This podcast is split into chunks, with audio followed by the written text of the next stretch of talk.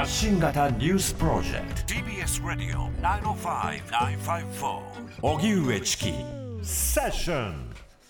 能登半島地震発生から10日目。今も現地に残る課題とは？1月1日に発生した能登半島地震から今日で10日目。昨日から今日にかけて被災地では冷たい雨が降り続き気象庁はいつも以上に土砂災害に警戒するよう呼びかけました。今回の地震では石川県志賀町の震度7をはじめ石川県の広い範囲で震度6以上を記録し揺れによる土砂災害によって多くの住宅に被害が発生したほか道路が寸断されるなどして救助や支援の遅れにもつながっています。また電気や水道などのライフラインの復旧も見通せず避難所ではトイレ環境などの衛生面長引く避難生活による避難者のストレスや健康面も危惧されています。発生から10日目を迎えてなお被災地に残り続ける課題や懸念について今夜は専門家と考えます。はい、津波、雪、火災、まあ、それから液状化などいろんなその被害に見舞われているわけですけれども、はい。あの雪などがねこれから降ったりそれから雨が降ったりとえいうことも重なっていくと、さらにこれから土砂災害のリスクがどうなのかということも考えることが必要となります。え今日はいろんな観点から伺っていきたいと思います。はい、ではほ今夜のゲストをご紹介します。リモートでご出演いただきます静岡大学防災総合センター教授の牛山元幸さんです。牛山さんどうぞよろしくお願いいたしますはい、牛山です。はいよろしくお願いいたします。お願いします。はいまず牛山さんはあの今回の災害についてはどういった点に注目されてますか？はい、そうですね。あの、まあ、私、あの、地震はそのものは直接的に専門ではないので、ちょっとまあ、離れた立場から見てる感じなんですけれども、あの、やっぱりあの、地震でですね、起こりうることが大体起こってる、そういう災害かなというふうに思っています。うんまあ、今日話題のあの土砂災害もそうですし、それから建物の倒壊ですね、それから津波と、あの東日本大震災ってもっぱらあの津波による被害だったですよね。はいで、あの時はあの、まあ、揺れは強かったんですけど、建物を大きく壊すような揺れ方ではなかったということで、あのあまりこう建物がたくさん潰れたという風景はなかったですよねうん。ですから、私、あれを見てた時に、あ、これをこう、あのみんながこれが津波だというふうに思われると困るなと思ったんですね。つまり、はいあの、あの時街はほとんど壊れてない、通れない、あの家が潰れて通れない道とかほとんどなかったわけですよね。で、だけどそれはちょっとむしろ異異常というか、あの、うん変わったタイプの災害だったと。で、今回の現場を見てると、やっぱり家が潰れてしまって道が通れない。で、そこにあの津波が襲ってくると。まあ、津波による被害より建物の被害の方がですね、人的被害多そうではありますけれども、でもやっぱりこれがまあある意味普通のというか、はい津波と地震が両方起きるタイプの災害だと、これが普通だなと。だから東日本大震災、もちろんその教訓は重要なんですけど、過去の特定の災害の教訓だけをあの学んでしまうのは、やっぱり良くないなということは、改めて痛感しているところですうね。多くの建物、そして道路などが影響を受けて、なおかつその火災も発生していると、まあ、地震において起きる影響というのがいろんなところで出ています。でそうした中、牛山さん、とりわけ土砂災害などについて研究されていますが、この地震と土砂災害の関係というのはいかがでしょうか？はい。あの、土砂災害をもたらす、あの、土砂の現象としては、こう、崖、急な斜面がべちゃっと崩れる、まあ、崖崩れですね。それから、あの、地滑りといって、あの、あまり急斜面ではないんだけれども、あの、まあ、でで斜面がですね、ある程度元の形を残したまま、こう、斜め下方向にずずっと滑っていくような現象。それから、そうやって生産された土砂が、こう、えー水と混ざり合って流れ下る土石流という、そういう、まあ、大きく3つの現象があるんですね。ではい、あの地震の場合ですと、その地震の揺れによって、その崖崩れとかですね、それから場合によってはその地滑りが起こることもあります。うんうんで、えーそれがあの水と混ざり合うとですね、あの土石流というのが起こることもあって、まあ、今回、土石流もですね、規模はそんなに大きくないようですけれども、あのある程度起こっているようですので、まあ、おそらく地滑り的な現象もあるようですから、やっぱりこの崖崩れ、地滑り、土石流、こういった現象がこっちに起こってるなと。そういう状況ですね。うんで、まあ、もちろんその規模の大小っていうのはあるんですけれども、あの地震の時に土砂災害が起こるっていうのは、もうき基本的にはほぼ必ず起きるとあの言っていいですね。あはいの格別珍しいことではなくて、まあ、その地震による土砂災害がうんと目立った事例、それからあまり目立たなかった事例と、それはあることはあるんですけれども、多分今回、能登だから土砂災害があったとかね、そういうことではなくて、やっぱり地震で、あのまあ、真っ平らなところもまた別ですけれどもね、そのあの山間部、まあ、山間部だけではないですね、少しでもやっぱりこう斜面があれば、あの地震に伴う土砂災害って必ず起きると、うん。まあ、そういう関係になっていると言っていいと思いますね。なるほど。あの今回の地震でも実際にその、まあ、地面が大きく崩れてそれによってその家が流されるというそうしたようなあの場面などが動画に収められたりもしていましたがこうした現象というのは、いわゆる地滑りなどに当たるんですか？どうなんでしょうか、えっとまあですね、あの実は崖崩れあのと地滑りの境目ってそんなにこうあの明確に分かれてるわけではなくてですね、まあ、あのある意味、その研究する人によってもどう見るかが変わってくるというようなところなので、まあ、ここはそんなにあのはっきり区別しなくてもいいところではあるんですけどね、うん。ただ、あの能登半島っていうのは、あの地形的にはもともと地滑りというのはよく起こるところで、あの能登半島の千枚田っていうのが多分あの皆さんご存知だと思いますけれども、はいあれって地滑りが起こると、あの起こりやすいところでよく見られる、まあ、あの風景なんですよね。あのあの斜面がこう、まあ、全体として形を残して、まあ、こうゆっくりこう滑っていく、あの融雪、あの雪解けの季節なんかによく起こるんですよね。うん。で、そういったことが繰り返されて、ああいう千枚田のようなあのこうあの景観があの作られていると、そういう面もありますので、うんうん。まあ、あの今回もおそらくあのいろいろあの専門の方の調査が入ってくると、そういう地滑りのような現象、あるいはその崖崩れに相当するような現象、まあ、いろんな現象があっただろうなというふうに思いますうね。んこれ今回のその大きなまず地震があった時だけではなくてその後のまあ余震まあ、熊本の時などはその余震本震などどれを何と呼ぶのかということも議論がありましたけれどもその後続く地震群発する地震などによってもこういった土砂災害というのは起きうるんでしょうか？まあ、難しいですね。やっぱりその、あの、当然その地震の規模によりますよね。その大きな規模の地震が起きれば、やっぱり、えー土砂災害が起こるということは当然起こり得ますね。はいあの、東日本大震災の時には約1年後の余震で、あの、福島県内で結構大規模な土砂、土砂災害があって、で、犠牲者が出たということもありました。まあ、今回の場合、今今後どういう、あの、展開になっていくかね、あの、わからないと思いますので、うんやっぱりその地震、ん強い地震があればですね、えー土砂災害というのはあの起こりうるなと、まあ、そういったことはあの警戒していかなきゃいけないところかなと思いますね。そしてあの牛山さんにこれまで番組であの出演していただいた際にはあの主にまあ台風などのあの水害えこうした際に土砂災害がまあ共に起きると。でそれというのはハザードマップなどで警戒されている地域で、まあ、ほとんど起きているよということが指摘されました。地震の場合というのはどうでしょうか、そうですね。あの、今公表されているあの土砂災害のハザードマップっていうのは、その、まあ、あの、公的な説明としてはですね、これ基本的に大雨による土砂災害を前提として作成されていると、まあ、そういうふうにはあの説明されてはいます。うんただですね、あの、大雨と地震とそれぞれ原因が別であっても、その土砂の動き方が極端に変わるわけではないんですよね。で、あの、土砂災害のハザードマップっていうのは基本的には、その、まあ、あの、過去に、あの、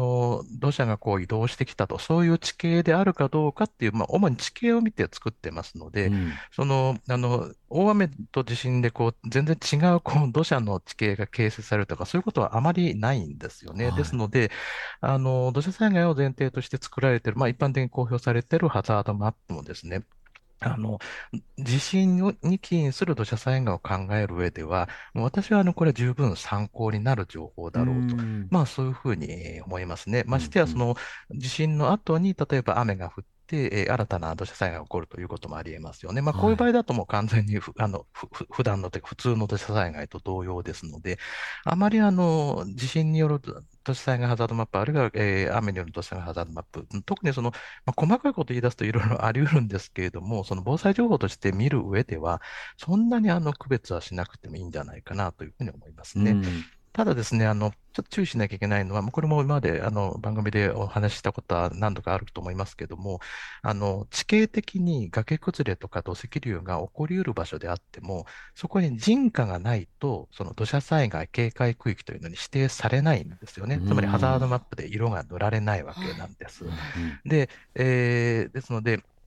あのまあ、今回もですね、まあ、今日はあの特に大きな土砂災害、あの今回ですね、大きな土砂災害があった場所の写真をいくつか見てましたけれども、あの比較的人的被害が大きかったあの、えーとえー穴水とですね、それ珠洲市の現場2つ見ましたけど、これ、どちらもあの土砂災害警戒区域の中、ハザードマップで一応色が塗られている範囲内ではあったんですよね。はい。ただ、特にあの鈴のあの現場なんかですと、その前後にあの全然土砂災害警戒区域じゃないところで大きなあの崖崩れが起こったっていうところがいくつもあるんですよ。うんで、これは別にあの、なんていうか、今の技術で予想がつかないような場所だで起きたというわけじゃないんですよね。うんうんそうではなくて、そこって本当にあの海岸沿いに道路だけがあって、その横がこう急な崖になっているという、そういうような場所で、でう、んそこには人家がないので、そういうところはいわば土砂災害警戒区域のた対象外なわけですよね。あリスクはあるのけれども、まあ、とりあえずまあ、ハザード相対ということにされて的には、えないという。相対的にはリスクが低いということですね。いつでも人がいるわけではない。まあ、車は通行することはあるけれども、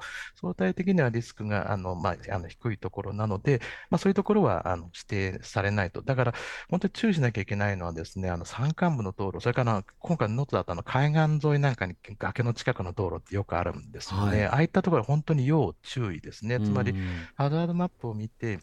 あ、これは色が塗られてないから、これは安全な道なんだと、つまりここを通って避難しようとかですね、そう考えてしまうと、まあ、非常にもうある意味致命的な間違いを犯してしまうとうんいうことになりますね。だから、やっぱりあの基本的には山間部とか、いわばそのあの家がなくてもですね、道路が通ってって、で、周りに急斜面があるとか、あるいはこの、えーまあ、土石流なんか、こう、細い渓流沿いを流れてきますからね、そういったところを渡るとか、そういったところっていうのは土砂災害の危険性あるなと。だから、まあ、そういうふうに考えていただいた方がいいだろうと思いますね。なるほど。そしてこの土砂災害、あの今あの被災地では例えばまあのさらなる揺れであるとか、それから雪、寒さなどいろんなものについて今とてもあの注意警戒されているタイミングでもあると同時に、まあ、治安であるとか生活維持であるとか本当にある中で土砂災害の注意喚起であるとかそれから対策というのは今できる範囲のものというのはどんなことが共有されることが必要でしょうか？そうですね、なかなか難しいと思いますね。で、うん。ただ、あの、先ほど言いましたように、土砂災害が起こりうる場所っていうのは、やっぱりその、つ通常のハザードマップのこれ一つの参考になりますから、うん。あの、改めてですね、その、まあ、ハザードマップ、あまあ、あの、現地で見れる環境があるかどうかというのも問題はあろうかと思いますけれども、はい。あの、改めて、例えば今回の地震では崩れなかったけれども、それってた、たまたまそうだったということに過ぎないかもしれないんですよね。で、だとすれば、あの、通常の土土砂災害警戒区域に指定されているような場所というのは、やっぱりえー今後も土砂災害に見舞われるかもしれない、危険な場所はどこなのかということをあの確認しておくということ、これはまず重要だろうと思いますね。うんあと、まあ、あの、うまあ、こ個々の人がそこまで細かい対応ができるかどうか難しい面はあるかもしれないですけども、今回あの国土地理院などによってあのえ今回の地震で崩れたと思われるあの範囲の地図なんかがかなり作成されてるんですよね。はいで、あのまあ、不安定土砂なんて言いますけれども、その土砂崖が崩れて、で、とりあえずその土砂がどっかに溜まっ、渓流沿いにどっかに溜まってると、うんそういうようなところがあちこちあると思うんです。で、その渓流の下流側には、もしかすると雨が降ったりすると、その土砂が流れてくるとか、そういったこともあるかもしれないわけですよね。だから、うん下流まで土砂が出てきていなくても、上流の方で土砂が溜まってるとかいうようなことが、そういった図を見ると、もしかするとわかるかもしれないので、うんまあ、そういったあの情報なんかもちょっと注意を配っていただくといいかもしれないですね。なるほど。今あの地元例えば輪島などでそのうん土砂ダムというような呼ばれるもの,、が何か所かあるというふうに言われてますが、はいこの土砂ダムというのは今言ったようなものに当たるのかそれとも別なんでしょうか。あ、あの、同じことで、土砂ダムってのは、その、えー渓流沿いに、あの、崖崩れなどで土砂が溜まって、で、そこに水が溜まって、あの、閉まった状態になってるのを、まあ、うん。あの、土砂ダムとかですね、まあ、まあ、昔はこれ天然ダムっていうふうに言っていたんですけれども、ええあの、というか、今でも本当の用語はそっちだと思うんですけれどもね、ええあの、まあ、それはともかく、あの、すでに水が溜まってしまっているところも、が溜まってしまっているのが確認されているところもありますね。で、本当にこれは、あの、かなり注意が必要なんです。おそらくもあの、もうかなりそういう、もう、できちゃう、そういうのができちゃってるっていうところについては、だんだんこう監視の手が入っていってるとは思いますけれども、はい。まあ、あの、今は溜まってないけど、これから溜まっちゃうとかですね、そういったこともあるかもしれません。で、一番怖いのは、その、まあ、天然ダムがですね、えーまあ、水がこう、いっぱいになってしまって、それがこう決壊すると、これが一番怖いんですよね。そうすると、かなり規模の大きな土石流となって、下流に流れていってしまうと。で、ですので、まあ、今後、おそらくかなり、あの、注意して、その、それらの対策が取られていくとは思います。よくあるのは、その、えー溜まってしまった土砂の一部に、こう、水を流れるところを作ってですね、こう、はい水を少しずつ抜いていくとか、そういう対策もありますし、あるいはその、土砂だ、天然ダムがすべて危険というわけじゃないんですよね。その、比較的緩やかに溜まってると、その、水は溜まってはいるけども、こう、一応流れてるような状態だと、まあ、と、とりあえずは、まあ、なんとかいいかとか、おそらく、あの、今、あの、あちこちでですね、どどこでそういう危険性があるのかっていう、まずチェックが、あの、あちこちで行われて、まあ、各地からいろんなあの人たちが向かって、そういう調査をしてると思いますし、はい。過去がまずは、まずは監視体制の整備だと思うんですね。で、その上で、うんうんその、特に危なさそうなところについては、その、水の排水、排除とかですね、そういった作業が順次行われていくと思います。まあ、うんですから、その、そういった天然ダムがあるような場所がどこなのかということ、まあ、かなり情報も出てきてはいますよね。ですから、うんうんその、あの、自分が今いるところの、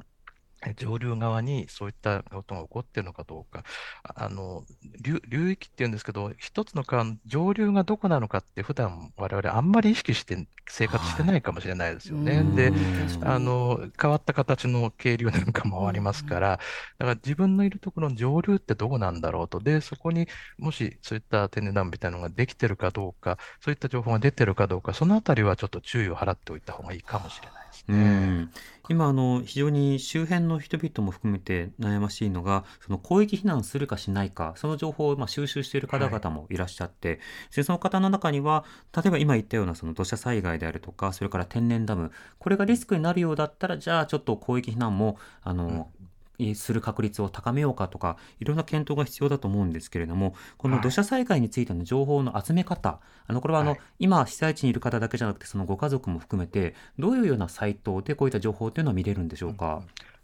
あのまずはあの一番基本的なのは通常の土砂災害のハザードマップだと思いますね。で、はい。こちらは、あの、えっと、まあ、えっと、市町村が整備しているものもありますけれども、あの、全国同様に使えるのが、あの、国土交通省の整備している重ねるハザードマップというのがあります。うんで、これは、あの、市町村の境目関係なく、ま、全く同じ方法で全国、うんどこでも見ることができる。で、これで、その土砂災害の警戒区域になっている場所はどこなのかと。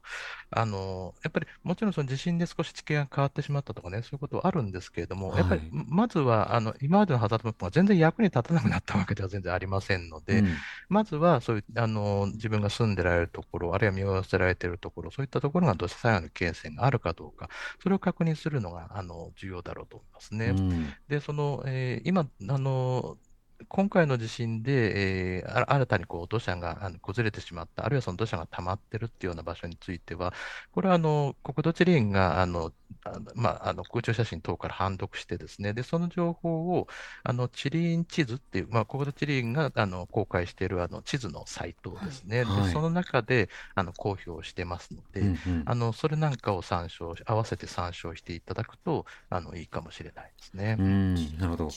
まあ、そうした情報などを総合した上で今後どういった避難をするのかということも必要ですし各自治体などもどういった警戒などをまあ呼びかけていくのかこれも必要だと思います。この後土砂災害に加えて現地の避難所での課題など引き続き伺っていきたいと思います。TBS Radio 荻上チキセッション TBS Radio 905-954 TBS ラジオキーステーションに生放送でお送りしています。発信型ニュースプロジェクト荻上チキセッション。今夜の特集は能登半島地震発生から10日目。今も現地に残る課題とは？今夜は静岡大学防災総合センター教授の牛山元幸さんにリモートでお話を伺っています。牛山さん引き続きよろしくお願いいたします。はい、よろしくお願いいたします。お願いしますではここからはですね能はい。登、半島地震について取材をしているえー TBS テレビ N スタの川口啓太ディレクターにつながっていますので、お話を伺いたいと思います、川口さんこんばんは。川口さん。聞こえますか？電波状況が良くないということでですね。えーもう一はい度かけてみたいと思います。はい。再びつながり次第ということで、実はあの川口ディレクターとは番組何度か電話をしてつながったりつながらなかったりということなのではい。あの現地の通信状況の悪さということもまあ伝わってくるかなと思います、はい。つながったらまた現地の状況を伝えてもらいたいなと思います。ええ。さて吉山さんあの今回、はい。とにかくまあ情報がなかなか共有されにくいでそれは一つはやっぱりその情報インフラとそれから道路の状況が悪いのでなかなか行き来することが当初難しかったということもありますがこの状況については石山さんどう見てますか？まあ、あの情報がなかなか共有されないっていうのは、もう災害の都度よく言われてるところですね。うんただ、まあ、あのもちろんその当事者の皆さんにとってはあのもっと情報が欲しいっていう気持ちになるのは当然だと思いますけれども、やっぱりあの少しずつ少しずつはやっぱり改善されてきてはいると思いますね。今、国レベルでもあの情報のこう一元化、集約化、まあ、なかなか本当の意味で一元化はなかなかしあの難しいという面はあるんですけれども、はいあのやっぱりあのちょっと前の災害と比べても、そのいろんなところにあの分散している情報っていうのはよく集まってきてるなというふうには思っています。うんただまあ今回の場合、それをああのどっかにこう行政的には集まっても、それをじゃあどう伝えていくのかとかですね、でまあ、あの私たち一人一人がそれをどう集めるのか、そういったところではなかなか難しい面があると思いますし、やっぱりその今、まあ、特に今回なんか見てても、そのそこ衛星とかですね、あの空から撮った写真なんかから非常に多くの情報をいろんな人が読み読み取っています。私も読んでるんですけれども、あのものすごくいろんな情報が読めるなと思う思う一方で、でもやっぱりこう地地上で人が行き来して伝えなきゃいけないこと、うんまあ、もちろんあの物はあの人が人がというかね、運ばなければいけないですよね。まあ、そういうのを考えると、こう道路があちこち寸断されてしまったっていうのは、なかなか厳しいなと。まあ、あのうんいろんな方が指摘されていると思いますけど、やっぱり半島っていう地形的なあのリスクですよね。やっぱこれがあの東日本大震災とは大きく違うところだなと思います。東日本はもちろんあの一面、あの一方は全部海だったわけですけども、はいその一方は全部陸だったわけですよね。うんで、かなり早い時期にその陸から、しかも道は一本ではなくて、あの何本もこう、あの、まあ、え警戒、道路警戒って言いますけども、道広げていって、で、少しずつ少しずついろんなところから入って、で、入っていったところから今度は横に広がって、入れるところを広げていったっていうね、そういうあの対応を取ってましたが、やっぱり半島、半島としても、島とし、あの半島としても幅が狭いと。で、うんなかなかこう、あの道をこう広げていくっていうことがなかなか難しいと。そういったことが、あの、いろんな対応なかなか、あの、進んでいないという、あの、状況にですね、つながっていってるのかなというふうに思いますうね。ん。ではあの川口さんと電話がつながったようです、えはい。川口さんこんばんは。こんばんは、川口と申します。よろしくお願いいたしおます。願いいたします。よろしくお願いいたします。はい、よろしくお願いいたします。TBS テレビの川口ディレクターに今電話つながりましたが川口さん今どちらにいらっしゃるんでしょうか？はい、私は今、あの本日あの、輪島市というあの能登半島の北部の方で取材をしておりまして、はい。今、南部の穴水町に移動をしているところなんですけれども、はい。そのおよそ中間地点のあの山間部におります。うん。今日はどういった取材されたんでしょうか？はい本日はまずあの輪島市のあの河合町というところであの地震で大規模なあの火災があった現場なんですけれども、うん。そこで本日あの、2日目のあの警察などによる大規模なあの捜索がありましたので、その取材をさせていただきまして、はい。あともう一つ、あの輪島市役所であの今あの、避難している一時避難というあの、まあ、被災をした場所からですね二次避難というあのその全く違う都道府県にあのある被災地の、まあ、被災された方が避難する場所があるんですけれども、うん。その中間のその2時に送り届けるまでの1.5次避難所というのが金沢市にございまして、はい。その1.5次避難所に被災された方を9名ほど移送するというあのタイミングの取材をさせていただくことができました。うん。まずあの捜索の様子というのはいかがでしたでしょうか？はい、そうですね、今日の朝はかなり雨雨が強くて、ですね。でまたあの沿岸部でもあるので、海風といいますか、風が強い中での作業でしたので、皆さん、かなりあの過酷な現場だったと思います。うん。ただ、あの瓦礫であったりとか、一つずつあの手作業であったり、スコップをあの使いながら作業しているという形でした。うん。なるほど。また1.5次避難所の状況などはどうでしたか？はい、こちらですね、やはりあの一時避難所であの皆さんあの被災されてからあの、避難をされていたんですけれども、やはり余震の心配があったりでしたりとか、うんやはり仮設住宅があの3ヶ月以上かかるということで、やはりずっとこの被災地にいることは、あまりちょっとあのなかなかのこ体に応えてしまうという高齢者の方もいらっしゃいまして、うんもう泣く泣くではあるんですけれども、あの移動しようという決断をされて移動される方がいらしたのが印象的でした。うん移動される方のお話というのは今回は伺えたんでしょうか？はい、あの移動移動されるご本人の方、ちょっとかなりのご高齢だったので、うん。ただ皆様があの大体あのその地域にあの息子さんであったりとかが一緒に住まれていまして、はい。そのあのお見送りじゃないですけれども、うん。そこであの来られていた息子さんであったり、娘さんの方々にお話を聞くことはできました。うん、どういったお話されてましたか？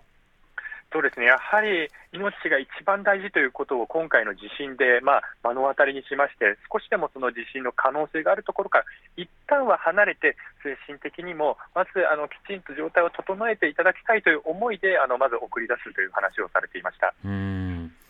またあの今、土砂災害であるとか、まあ、あるいは雪であるとか、そうしたある種そのあの地震と津波、火災などとはまた別の観点でえ注意が必要だということを呼びかけられていますが、土砂災害の被害については見ていていかがでしょうか？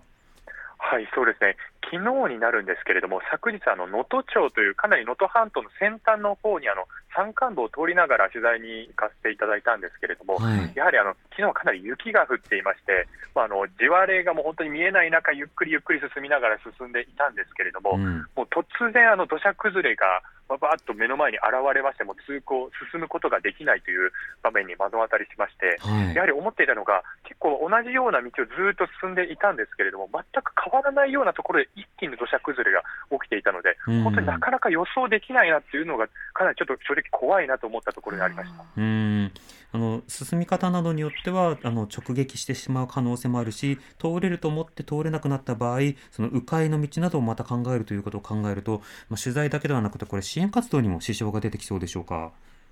そうですね、やはり山間部になると、基本的に一本道ではありますので、はい。私たちもその現場に立ち会った際は、もう500メートル近く、あのバックで皆さん降りて状態を確認しながら、で進んでいって、U ターンをしてみたいな形になったんですけれども、うん。大体支援者っていうのは、大体団体とかであの集団で動いていたりしますので、はい。これ、詰まってしまった時とか、もう少し、まあ、下がるだけでもかなりの時間がかかってしまうなというふうには感じました。うん。なるほどその目の前で起きたというのは起きていた場所に遭遇したということ？でああの起きた場所にあはい。遭遇したのか？あ,、ちょっと前に起きたのかなというところかどういったところだったんですか？そうですね。あの起きた瞬間ではなく、起きた場所に遭遇したというのが正しい状況です。うん。その土砂災害が起きたあのその場所というのは道路や地形、あるいは状況とはどうなっていたんでしょうか？はい、もうかなりのやあの山道だったので、もはいう一応舗装はされていたんですけれども、あのまあ、対向車とギリギリ通れるような道でありまして、うんで山道は山の山道でもありますので、少しやっぱり勾配があるような場所ではありました。うんなるほど。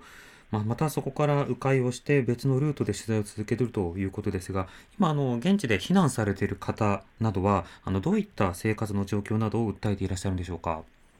はい、そうですね。それも昨日、あの能登町にありあります小木小学校というところの避難所にあのお邪魔をさせていただいたんですけれども、はいあのちょうど昨日あの取材をさせていただいたちょっと前のタイミングで、やっとあの仮設トイレが入ったということで、うん今までそれまでは皆さんあの、ビニールであったりとか、そういう簡易トイレみたいなことでせざるあの排出をせざるを得なかったんですけれども、やっとあのちゃんとした仮設トイレでできるというところだけでも本当にあの良かったというような声が聞かれました。うんなるほど。そしてその上でこれから避難所生活となるのかそれともまあ親族などを頼るのか1.5時から2時の避難所に行くのか、まあ、今後について考えていらっしゃるその非常にこう悩ましいという状況の方もいらっしゃるわけですか？そうですね、多くの方はやはりちょっとまだ先のことは考えられないという方はいらしたんですけれども、うん今日話した方の中では、もうあのそれこそずっと住んでいたあの輪島市をもう離れるしかないかなっていうふうに考えているという方もいらっしゃいました。うんなるほど。わかりました。川口さんありがとうございました。はい、ありがとうございましたありがとうご。ざいました。え TBS テレビ N スタの川口啓太ディレクターに伝えてもらいました。さて牛山さん今の川口ディレクターのリポートいかがでしたでしょうか？はい、本当にあの、まあ、切迫感の伝わるお話でしたね。で、あの、やっぱりあの、今回その真冬だということを改めて、あの、分かりましたね。それうん土砂災害が起こっそのまあ土砂が出てるだけでも怖いわけですけど、それがこう雪に覆われちゃってると、ねさらに状況がわからなくなっちゃうと。うんで、あの道路を通っていったら急に土砂のところにですね、まだ今出てきたわけじゃなくて、溜まってるところにやっぱ当たってしまったといううんわけですよね。だから本当に注意して通らなきゃいけない状況なんだろうなと、まあ、本当にあの厳しい現地の状況というのはよく分かってきましたうね。んまた雪というのはこれ土砂災害のリスクに何か影響を与えるんでしょうか？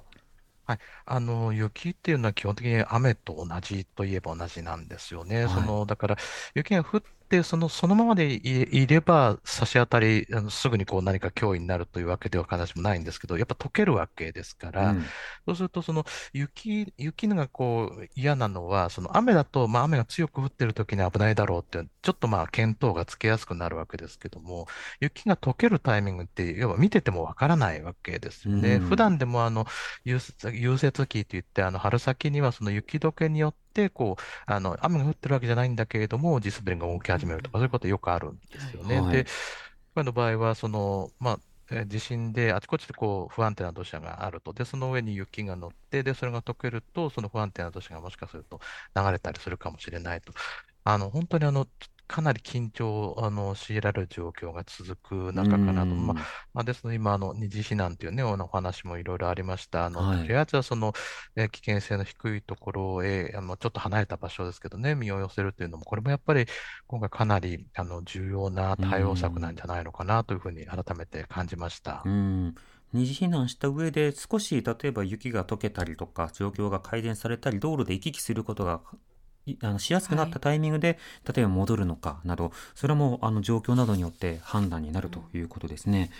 ではもう一方あのお話伺っていきたいと思います、えー被災地で支援に当たっており避難所での課題についても伺いたいと思います。NPO 法人レスキューストックヤード常務理事の浦野愛さんに伺います。浦野さんこんばんは。こんばんおは。願いいたします。お願いいたします。します。浦野さんは今どちらで支援活動をななさってるんでしょうか？はい、あの穴水町のですねプルートという、えーと三えー、200人ぐらいが避難されている避難所で、えー運営のサポートをさせていただいてます。はい、そちらの避難所、今の生活状況であるとか、物資、インフラ、その状況はどうでしょうか？そうですね。あの電気は通ったんですけれども、あの水道はまだ断水中です。うん、で、えっ、と、まあ、外部からぼちぼちですね、あの物資等の支援が入り始めて、まあ、自衛隊も動いていますので、うんえー一時、昨日一昨日ぐらいからですね、あのお風呂の支援が始まりました。は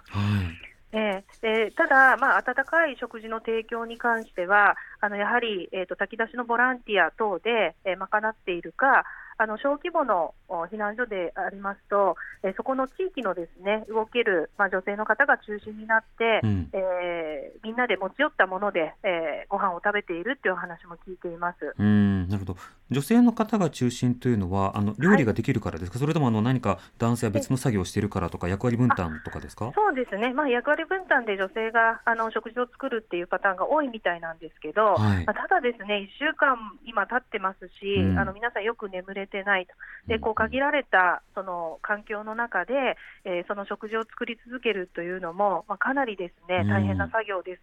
えーですので、皆さん、本当に疲れの色が見えていて、あの炊き出しをやっているこう避難所があれば、ですね、はい。そこから少し分けてもらえないかというようなご相談もいただいています。ああ確かにこう作り続けるという業務うん。もそれまた、まあ例えば立ちっぱなし動きっぱなしだったり、はい。あのそれから配布する時にもいろんな苦労もありますもんね。そうですね、まあ、それ以外でもあの介護が必要なご家族がいらっしゃったり、はい。あとはその物の調達とか、住民の方々の細々としたお世話をですねあの中心的にやられているケースもあるもんですから、うん。かなりですねそういう意味で負担が大きくなっているというふうに感じてます。なるほど。で結局、炊き出しの支援なんかも大きなあの避難所には結構入るんですけれど、はいこういった小さいところっていうのはこう場所も状況もわからないっていうところで、うんえー偏りが出てしまうんですよね。うんうんなので、このような外部からの支援を全体的にコーディネートする機能も今後必要になってくるだろうなというふうに感じてます。情報集約しつつ分配しつつ、まあ、調整しつはいつということですか、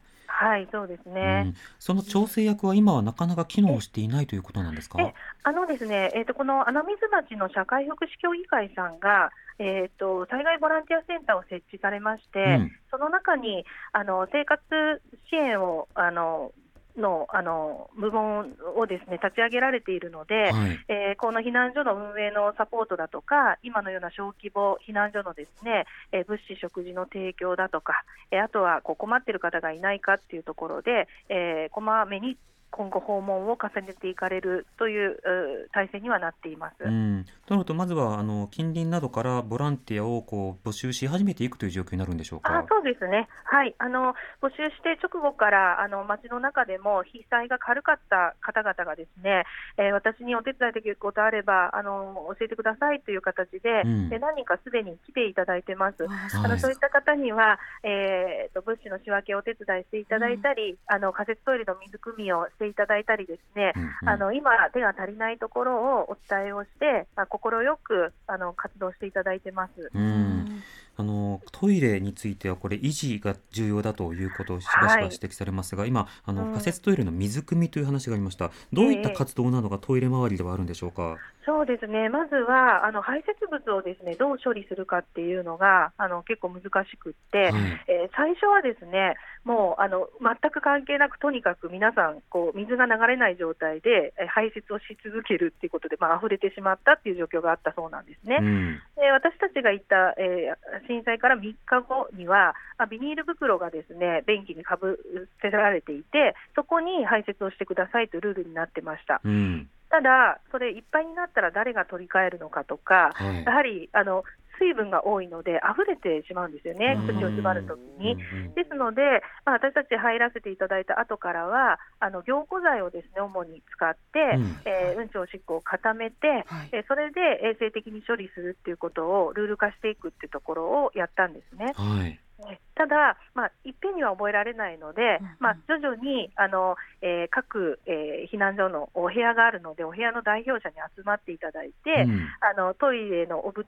処理講習みたいな感じでですね、はい。であの説明をさせていただいたり、あとあのトイレ掃除、えー担当してもいいよっていう方がですねもうすでに何人か避難者の方の中にえー出てきてくれたので、うん。えーその方にきちっとあの作りかやり方をお伝えをして、全体に広めていただくなんてこともやらせていただいてます。うん。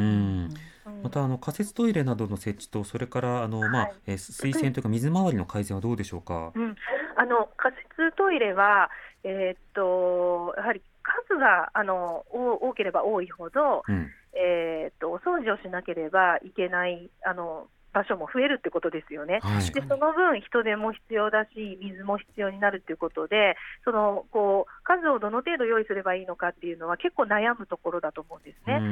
んただ、まあ、世界基準みたいなところで、えー、と見ていくと,、えー、と、災害が起こった直後は50人に1機は必要だろうっていうふうに言われているので、はい。やはりそれぐらいないと健康状態にちょっと影響が出ると。うんうんでそうすると、あのえー、と常にあのな、えー、と水が補充される、あとは、えートイレットペーパーが補充される、えー衛生的な環境が維持されるっていう状況を、まあ、定期的なあの、えー、と確認で維持していかなければいけないので、うんそこへのこうマンパワーの確保っていうのは、やはりボランティアだけではできないので、はい住民の人たちとも力を合わせながら、えー対応を考えていくってことが必要になるかというふうに思います。うん。今マンパワーどうですか？人手は足りてないんでしょうか？マンパワーですね、えーっと、そうですね、まあ、あの、うーんと、ひ被災者の方々自身も動いてくださる方々が多いんですけれど、うん。やはりすべてあの運営を被災者の方だけでやるっていうのはなかなか難しいところがありますので、はい。まあ、そこをボランティアも手伝って、施設管理者も手伝ってっていうことの共同型であの避難所運営が進められるのが一番いいんじゃないかというふうに思います。うん。でそのためにはあの避難所で動けるボランティアさんっていうのがもう少し増えるといいですし、うん。あの被災された方は避難所だけじゃなく、えー被災したお家でそのままあの避難をせ、えー継続されている方もいますし、車中泊の方もいらっしゃるんですよね。はい。うん、なので、その方々がこう総合的にあのきちっと支援が届くようにしていかないといけませんので、うんでまだまだ被災地には人手が必要だというふうに思います。うん、なるほど。またあのこれ今いろいろなその避難所での活動の中で入浴支援も始まったということですが、うんはい。あのただ入浴支援これ始まればじゃあそれでいいのかそこに何か課題はあるのか、あの入れない方とか要支援者とかいると思うんですが、そこはどうお感じでしょうか？そうですね、本当にあの、えっと、自衛隊のあの仮設風呂がですね今、開設されてるんですけれども、まあ、そこまではですね避難所おから送迎バスが出るうケースもあります、うん。ただ小規模の避難所まで、えーなかなかそのバスが回りきれないところもありますし、はい。あとあの浴槽が深すぎて、ですね足の悪い方がこうまたぐことができずに利用ができないという声もあります。はいでさらにあのアアトピー性皮膚炎とかですね、うん。ちょっとやはり、えー入浴後に、えー保湿したりとか、えーして、えーと、スキンケアに長い時間がかかる場合は、うん。それをゆっくりできる場所がですねなかなかないので、うん。えー利用できないとか、あるいは、えー自閉症とか知的障害の方で、例えばあの男性風呂に、えーお母さんが入って介護するっていうことはなかなか難しいので、うん。えーそういうさまざまなですね課題っていうのは、やはりえー残るかなというふうに思います。うん。そうですね。あの要はそのある種の公衆浴場的なものでなおかえつえバリアフルな状況というのがある中で、どうやってさらにこう提供するかという課題は残るわけですか？はい、そうですね。うんなので、えーやはり、まあ、あの福祉ニーズもですね高い方々も被災者の方にはえーかなりいるなという印象なんですね。はいここは穴水も、うんと人口の50%以上がですね高齢者であるといううかなり高齢化率の高いところでもあります。また、このプルートというところには福祉避難スペースが設置されているので、はいえやはりあの障害のある方々もあの、えっと数としては多いんですね。うん。うん。ですので、マンパワーの中でも、特に福祉の専門職のあの方々の介入が、えー今後はかなり重要になるだろうなというふうに思いますし、はいえーあとは、まあ、資格がなかったとしても、ですね、えーちょっとしたあの、えー掃除だとか、うん。えーあと配膳だとかですねあの誰でもできるところでもね住民の方とあの一緒になって取り組んでいただける、こう伴走しながらですね、はい。一緒に、はい、あの運営に関わっていただけるような方がいるといいなというふうに思います。うんこれまであの災害支援などではね例えばその足湯ボランティアなどをはじめとして、ええ。あのはい。資格があるわけではないけれどもじっくりお話を聞いたり、少しケアしたりというような、そうしたこともされてきましたもんね。そうですね、あのーまあ、そろそろそういうあの支援が、えーえーと実施でできるように、私たちも準備したいなってちょうど思っていたところで、うん。あの皆さんがあの心にぐっと溜めていたものをですね安心して吐き出せるような、はい。えー集いの場とかですね、えー足湯等のさまざまなプログラムが、えー各避難所で展開できると、皆さんもあの少し元気になったり、ほっと一息つけたり、ああ、また明日から頑張ろうっていうことで、こう自分を取り戻すですね時間も、えーもう少し増やすことができるんじゃないかなというふうに思いますんで。うんまあ、非常にですね大きな被害なので、えーこれからお金の問題、えー住まいの問題、えー本当にこの町に残るのかとか、ですねはいさまざまなこう現実問題突きつけられてくると思うんですけれども、うんまあ、それを一つ一つですねあのどうしたらいいかということを一緒に、えー泣いたり笑ったり悩みながらですね、あの共に歩んでいけるような、まあ、そういうこう、えーそばにいてくださるようなボランティアさんがあのぜひ穴水にも来ていただけるといいなというふうに思っています。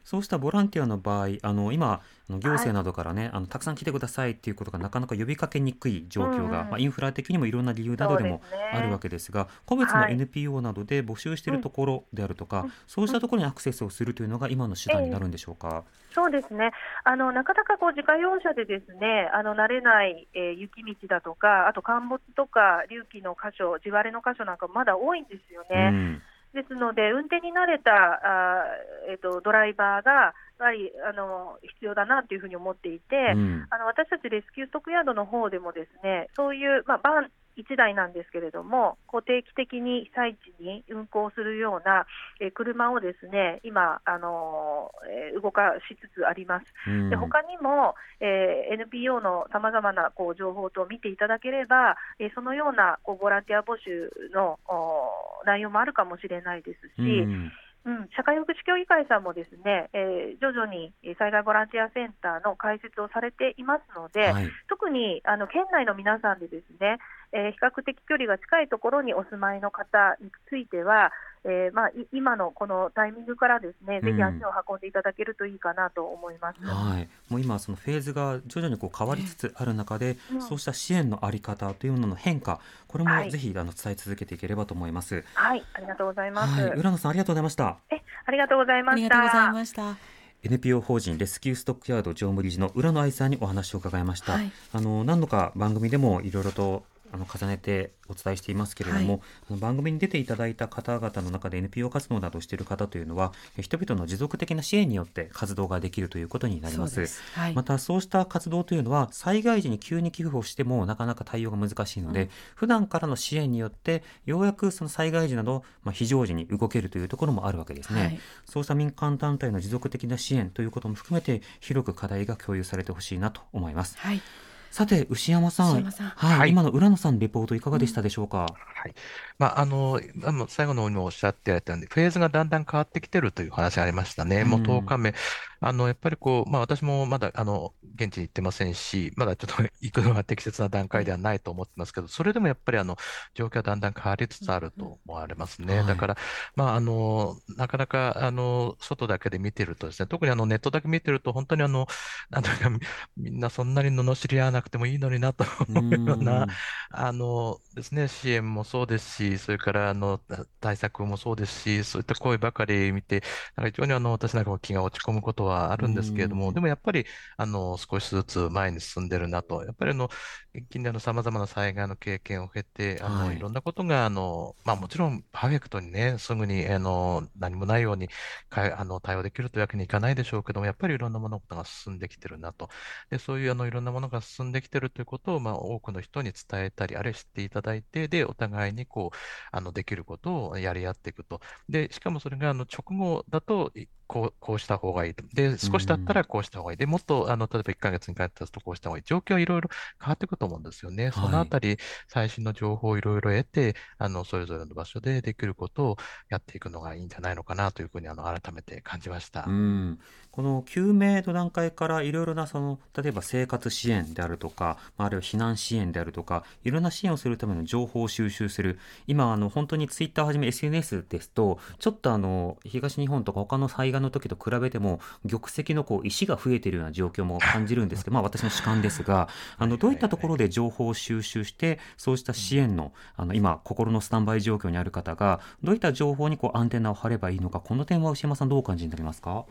はい。まあ、おそらくこのあたりもいろいろ意見は分かれるところだとは思うんですけれども、うん。まあ、一般によくやるのは、やっぱりあの公的機関の情報をまずあの見ましょうと、まあ、公的機関なんか信用ならんっていうような方もいるかもしれませんけれども、はい。やっぱりその公的機関っていうのは、もちろんそのさまざまな人たちのこの意見の上に立ってる非常にこう中中央的な情報発信をするところですから、うん。そのまずは公的機関がどういう情報を発信しているのかと、えーそういったことをあの確認していくのがまずは重要かなというふうに思いますね。はいで、あの、今、例えばあの石川県の、例えばホームページなんか見てもそうですけど、様々な情報が載っていますよね。うんですので、あの、もちろん普段からこういろんな情報収集で慣れてる方はいろんな情報ソースを使っていただくのがいいと思うんですけれども、うんうんあまりこう慣れていない方であれば、そういったまずはこのあの自治体ですよね。あので市町村だとあの、まあ特に小さい町だとこういう時に情報発信も十分できないっていう、あのそういうふうになってしまうことも多々あると思いますので。鈴市もね、あの数日前までウェブサイトの更新がずっとできてなかったそうですね。よおっしゃる通りですよね。うんですから、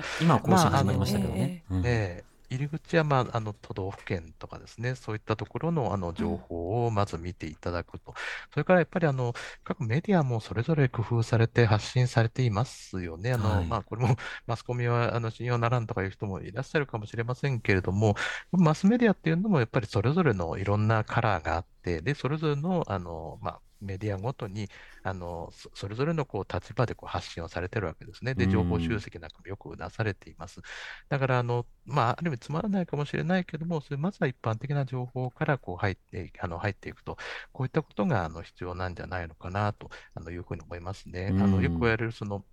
あのメディアが伝えないとかね、行政が隠してるとか、なんかそういう話を聞くんですけれども、まあ、あの、いろんな災害現場見てても、はっきり言ってこういう時、そんな情報を隠すような余裕すら、あの、公的機関にはないと思うんですよね。はいあの、ですので、あの、やっぱりまずはそういう、あの、公的な情報を見て、それから、あの、誰も伝えてないこういう真実をみたいな話は、むしろ、これはちょっと、眉唾かなというふうに、そんなふうに思っていただくといいかもしれないですね。うん今回、あの、特に直後からメディア見てて特に SNS 見てて思ったのは、まあ、以前はからその、なんていうか、あの、デ、デマというかですね、あの、偽情報みたいなものは、これ結構前から、あの、ネット上にはよくあったんですけども、はい。あの、今回特に気になったのは、あの、インプレ稼ぎですよね。うんその、例えば、救助は、あの、要請とか、はいあるいはその、様々な情報を、全く同じ文章をどんどんコピーして、うんあのうん、転載していくと。で、それも、善意の方もいるかもしれないけども、その、インプレ稼ぎでやってるんだろうなと思うようなケースも多々あって、うん本当にあの、SNS 上でのその情報の真偽をかの確認みたいなことが、ますます難しい時代になってるなというふうに思いますね。まあ、だからこそこういう時は、そういうあの公的情報源を、まあ、あの、足りないかもしれないけど、まずはそういったところに。うんうんうんで、あの、個人レベルでの情報発信って、なんかこういう時に何かやらなきゃやりたいっていうふうに気持ちはわかるんですけれども、やっぱり個人でできる、特に情報発信という意味で個人でできることって結構限られる。本当に困ってる人がこうしっかり発信できるような、それをやるためにはむしろあんまり必要度のない人はやたらとこう情報を発信しないっていうことも、情報を発信しない勇気っていうのもまた必要なのかなというふうに思いましたね。うんうんなるほど。そうした中で身近な人と語りながら、出番が来たらこんなことしようかっていう相談とかね、そうしたことを一歩ずつ重ねてほしいなとも思います。牛山さんありがとうございました。はい、どうもありがとうございましたありがとうござい。ました。静岡大学防災総合センター教授の牛山元幸さんに伺いました。TBS Radio 荻上チキセッション TBS Radio 905-954 TBS ワシントン支局の樫本照之と涌井文明です。ポッドキャスト番組「週刊アメリカ大統領選2024」では大統領選の最新の情勢やニュースを深掘り。現場取材のエピソードや舞台裏も紹介しています。毎週土曜日午前9時頃から配信です